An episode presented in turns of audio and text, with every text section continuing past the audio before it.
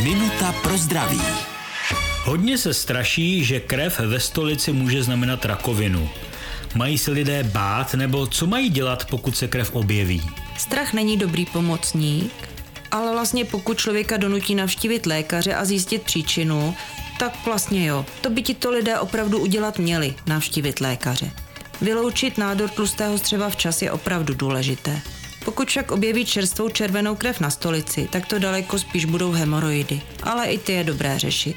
Co se týče nádorů, ještě větší riziko je to, že my tu krev neuvidíme. To krvácení může být minimální, skryté. Na to jsou důležité testy na okultní krvácení v rámci preventivních prohlídek, aby se skryté krvácení odhalilo. Minutu pro zdraví pro vás připravila doktorka Irena Zimenová.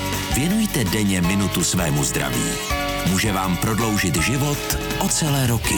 Český rozhlas Vysočina, rádio vašeho kraje.